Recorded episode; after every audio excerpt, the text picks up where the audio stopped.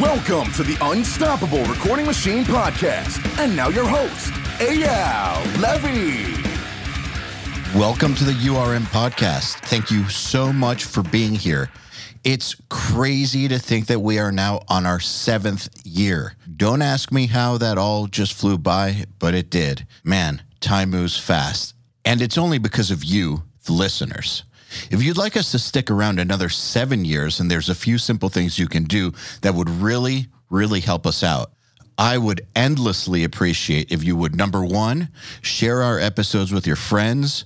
Number two, post our episodes on your Facebook and Instagram and tag me at Eyal Levy URM Audio and at URM Academy, and of course, our guest. And number three, leave us reviews and five star reviews wherever you can. We especially love iTunes reviews. Once again, Thank you for all the years and years of loyalty. I just want you to know that we will never charge you for this podcast, and I will always work as hard as possible to improve the episodes in every single way. All we ask in return is a share, a post, and tag us. Oh, and one last thing. Do you have a question you would like me to answer on an episode? I don't mean for a guest. I mean for me. It can be about anything. Email it to me at eyal at urm.academy. That's E-Y-A-L at urm dot A-C-A-D-E-M-Y. There's no dot .com on that. It's exactly the way I spelled it. And use the subject line, answer me Eyal. All right, let's get on with it. Welcome to Mix Crit Monday. I'm Eyal Levy, and with me is Mr. Joel Wanasek. This is the show where we crit your mixes. Today, we're going to be critting URM subscriber mixes of the song Drone Corpse Aviator by Archspire, which is um, one of the Nail the Mix songs this month. So, in order to get something on Mix Crit Monday, all we do is uh, scour our Facebook group, the Roctagon, which is the mix crit group, and we pick three lonely mixes, and uh, here they are. Uh, th- that's all there is to it. So, Joel, you ready for this? I was born ready. I mean, they got a lot to live up to. I was just listening to Dave Otero's mix, and dude, it's Uh, so yeah.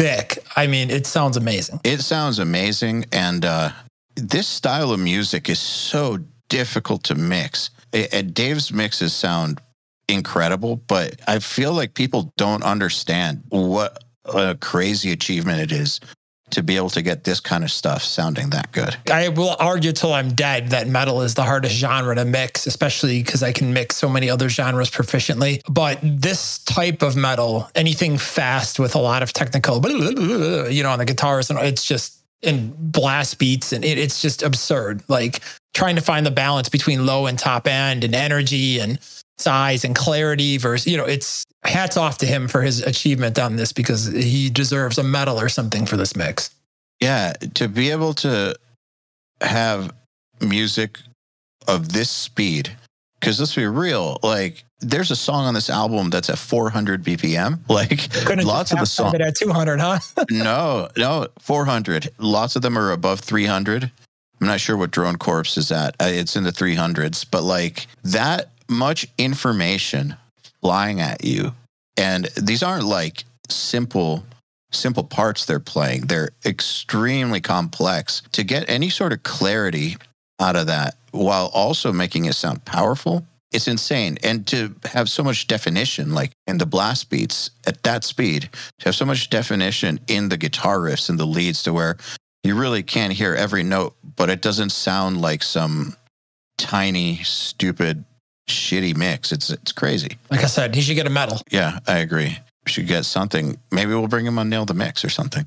we should hit him up and see if he's down I'll hit him. I'll see if he's down. Yeah, totally. All right, let's get started. This first mix is by URM subscriber Dan Cox, and this is uh, his Drone Corpse Aviator mix that we picked from the Roctagon. We'll play you a couple minutes and then we'll uh, talk about it. Here goes.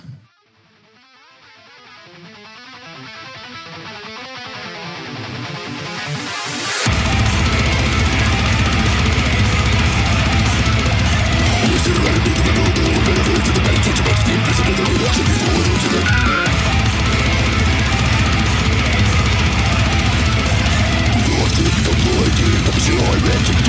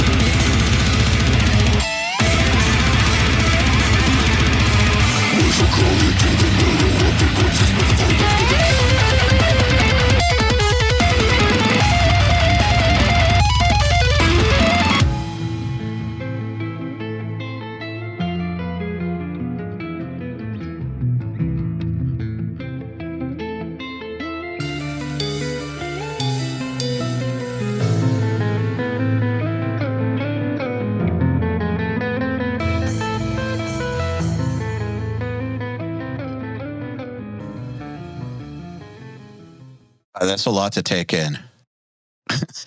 so much musical information. So, first things first, I mean, this is super obvious, but the intro is totally dry. And that sounds weird to have it that dry. If you listen to the actual release, like, you know, that it's affected a certain way to build into the song. With it dry like that, it's just like fast guitars by themselves. It just, it kind of, it sets you up for a weird listen. Now, what I noticed though about those guitars being dry is that that kind of persists. Like the lead guitars, which are a very important element in this, for instance, uh, sound very dry. And so they stick out kind of weird. They don't sound like they're part of the mix. They just kind of like stick out weird.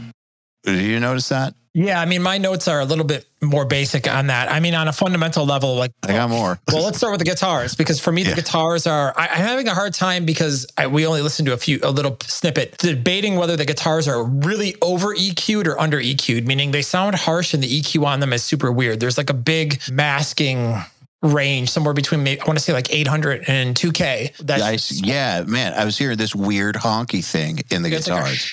It just swallows the clarity of the mix.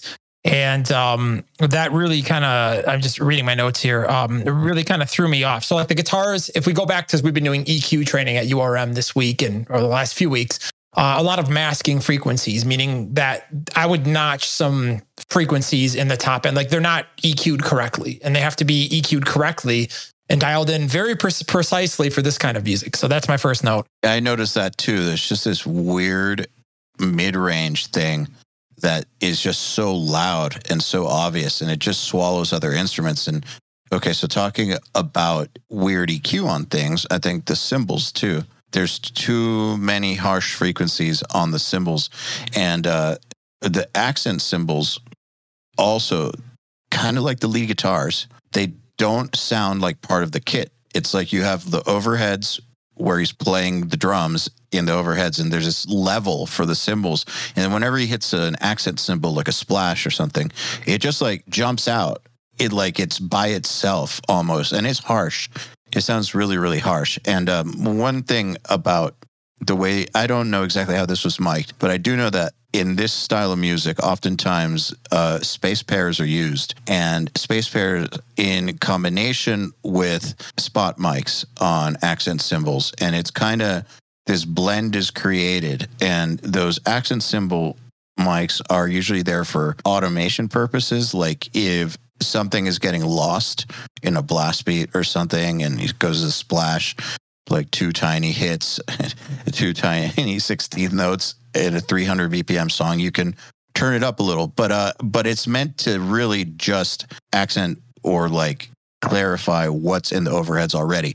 It's not meant to just like stick right out. And so that also you know improperly eq'd cymbals also have this thing about them that mask everything else. So you've got some masking happening from the cymbals you've got some masking happening from the mids in the guitars what do you think of the overheads and cymbals I mean, yeah, that's right on. Um, other things that I had, I think you should reapproach the snare. While the kick has decent clarity, the snare I felt was lacking a lot of clarity. And again, which just wasn't EQ'd right. Or, I mean, I don't know what sample or whatever was used, but I would definitely reapproach that. Um, but I mean, to me, that's a minor point. Because if you want to talk about EQ, like I moved down the spectrum. I think there's too much sub on the bass. Like the bottom end and this mix isn't right. And again, if you listen to Dave's mix, what really blows me away about it is how tight the low end is. And it's big. It's got a lot of punchy bottom, but at this tempo.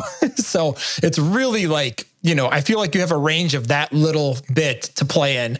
And you have to get it. If anything too much, it'll be too boomy. Anything too less, you're not going to have any punch. And I think there's a little bit too much sub going on in the bass. Aside from that, the other thing I have is I feel like the vocals are just in general, and this is probably because there's so much masking going on in the cymbals and the guitars, but the vocals are too loud and they don't gel. Probably because there's not enough room for them frequency wise to fit where they're supposed to in the upper mid range, but they're just like not EQ'd correctly. So they need to be whittled down and brightened up a little. I think brightened up if I remember correctly. Um, it just needs it needs work. Like it doesn't fit together like a puzzle. It's it's very loose right now, and everything is just kind of disconnected. vocals sound strangely dry Yeah. and they just stick out weird which is a common it's just a common theme in this mix is that lots of these lead elements, and not just lead elements, because the the cymbals too, but like they just stick out weird. And the vocals, like the lead guitar, feel overly dry. And so it's just like almost vocals in space. you gotta get the ambiances to gel. If yeah. that makes sense. So that's why, for example, if you're using like one common reverb send or one common delay send for everything, um, it's a lot easier to get a mix to sound cohesive instead of a different reverb plugin on every single element that you want to reverberate. So that's something to maybe consider depending on the approach that you took. Yeah, and I'll say this: I'm hearing, as far as the bass goes, I'm hearing more of the highs from the bass than actually hearing it lay a foundation. Though I do think that the low end is jacked. Uh, I'm not hearing it tight enough to lay a foundation. So it's just like rumble. So rumble and some high end, and that high end of the bass, it stands out again as two separate. Like it doesn't. It's not supporting the mix. It's just bass, loud fucking bass. There's all kinds of problems with this mix.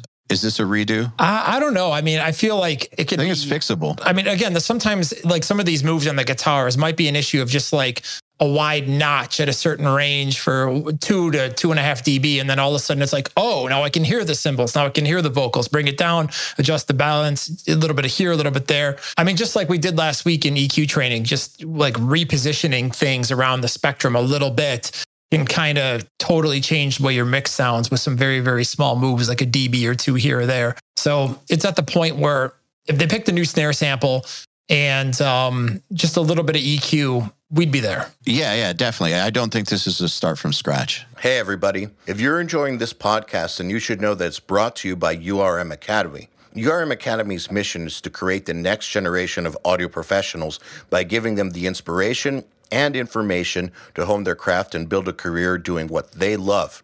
You've probably heard me talk about Nail the Mix before, and if you're a member, you already know how amazing it is. The beginning of the month, Nail the Mix members get the raw multi tracks to a new song by artists like Lamb of God, Angels and Airwaves, Knocked Loose, Opeth, Meshuggah, Bring Me the Horizon, Gojira, Asking Alexandria, Machine Head, and Papa Roach, among many, many others.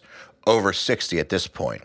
Then at the end of the month, the producer who mixed it comes on and does a live streaming walkthrough of exactly how they mix the song on the album and takes your questions live on air. And these are guys like TLA, Will Putney, Jens Bogren, Dan Lancaster, Tue Madsen, Andrew Wade, and many, many more. You'll also get access to MixLab, which is our collection of dozens of bite sized mixing tutorials that cover all the basics, as well as Portfolio Builder, which is a library of pro quality multi tracks cleared for use in your portfolio so your career will never again be held back by the quality of your source material. And for those of you who really want to step up their game, we have another membership tier called URM Enhance, which includes everything I already told you about and access to our massive library of fast tracks, which are deep super detailed courses on intermediate and advanced topics like gain staging, mastering, low end, and so forth. It's over 500 hours of content, and man, let me tell you, this stuff is just insanely detailed. Enhanced members also get access to one on ones, which are basically office hour sessions with us, and Mix Rescue, which is where we open up one of your mixes and fix it up and talk you through exactly what we're doing at every step. So, if any of that sounds interesting to you, if you're ready to level up your mixing skills in your audio career, head over to urm.academy to find out more. All right, let's move on to the next one. I'm going to mispronounce the last name, but this is JF Crevillon, I think. I think. Uh, anyhow, let's listen to JF's Drone Corpse Aviator mix.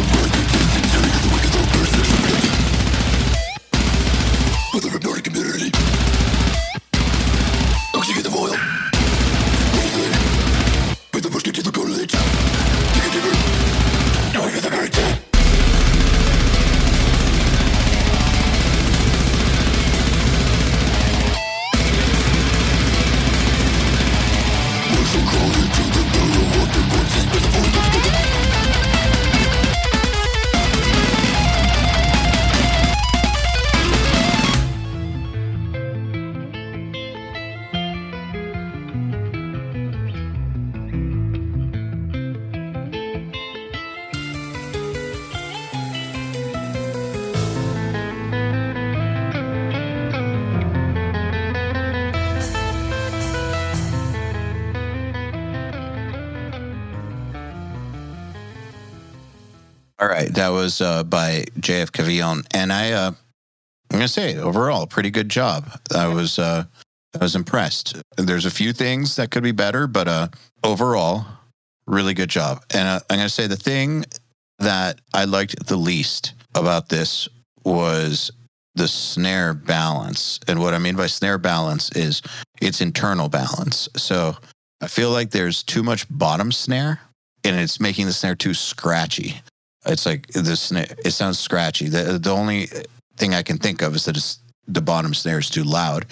And, um, and that matters at these speeds because, you know, like the drum beats are basically one long snare fill or snare roll in some of these parts. And so if the if you're hearing too much bottom snare, it just sound it sounds very very scratchy and there's snare everywhere.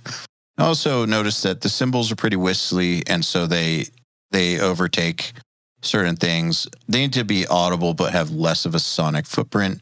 And I also think that the bass needs to be more controlled. You're, you can't really hear his individual notes too much. The individual notes do matter in this band.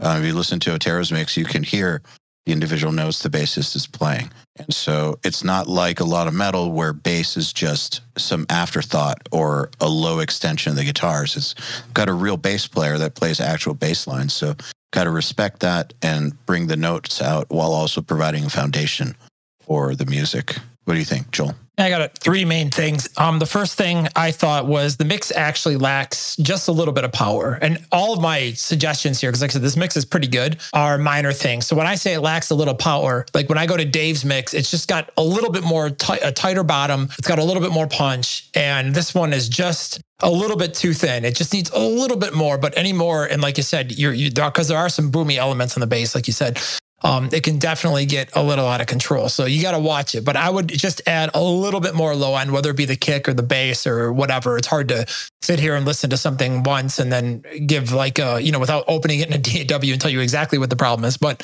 um, I think it could have just a little bit more power in push in the subs. Um, that being said, one of my major notes is the guitars are a bit harsh. They're definitely EQ'd better than the last mix we listened to, but I think there's a couple of um, just frequencies and things like that that get a little bit you know, they build up when the cymbals are there, the leads are there, and they just need to be notched and a couple of like frequencies that poke my ears a bit. But again, it's it's very subtle. It's not bad. And the last thing I have is the vocals. I thought were just a little bit on the muddy side, and they're very close to being perfectly balanced, at least to my ear. But there's a little bit of a low mid build up in them that I think could just come down a little bit. And I think it would just open up a little bit more space and clarity for the guitars and um, the mix would be clearer. So those are my three things. Like I said, they're all minor adjustments. I'm talking like a, a, a half dB here, a dB here. You know, it's nothing that like really stands out as like, oh man, this needs a lot of work. No, this is real close. Yeah, definitely. A great job, JF. Okay, let's move on to the next one and last one. This is Andy Kim's Drone Corpse Aviator Mix. Here it goes.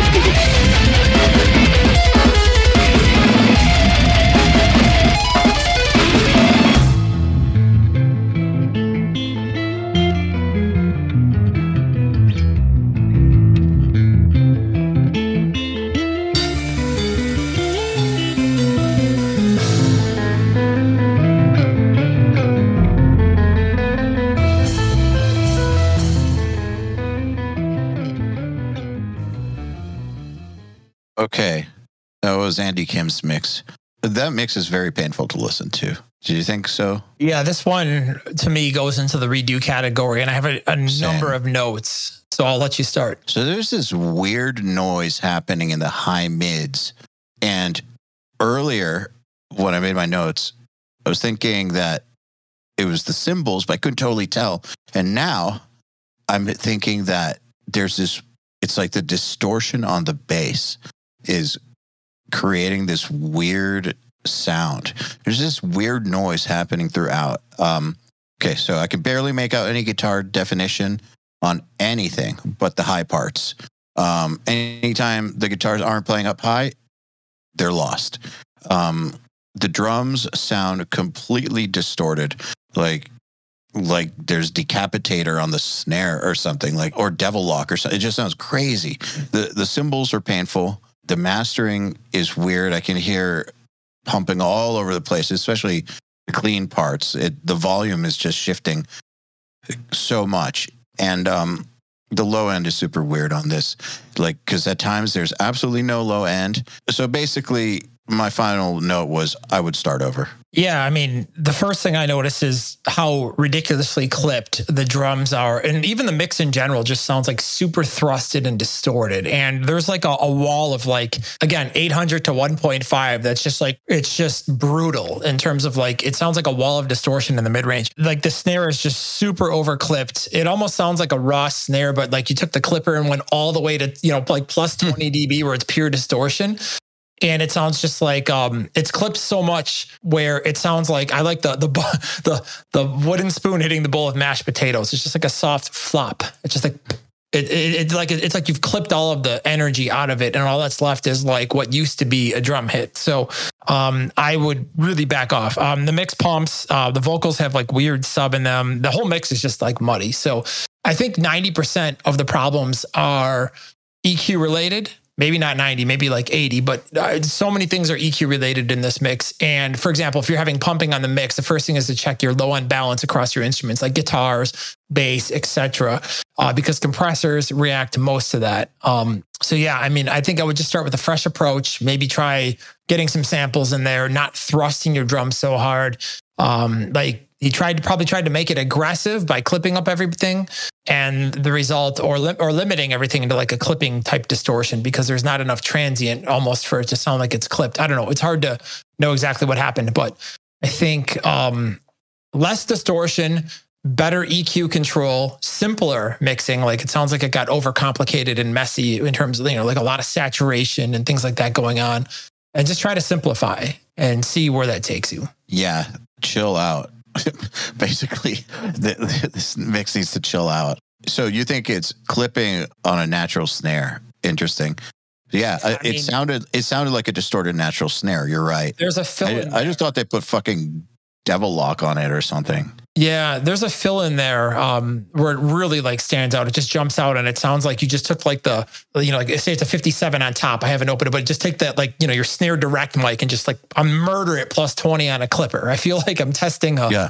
clipper if, if that makes sense. So Yeah, just start over with that in mind, and uh, I guarantee you your mix will be better. Cool. This has been uh, Mix Crit Monday. If you want to get your mix on Mix Crit Monday, all you got to do is in the Roctagon, post mixes in the Roctagon, and we will pick at random. So that's it. There's no actual submission process. With that, thank you, Joel. thank you, Eyal. Yeah, and thanks all of you for hanging out. We will see you next time. All right, then. Another URM podcast episode in the bag. Please remember to share our episodes with your friends, as well as post them to your Facebook and Instagram or any social media you use. Please tag me at Eyal Levy URM Audio at URM Academy, and of course, tag our guests as well. I mean, they really do appreciate it. In addition, do you have any questions for me about anything? Email them to me at eyal at urm.academy. That's E Y A L at urm.academy and use the subject line Answer Me Eyal. All right, then. Till next time, happy mixing.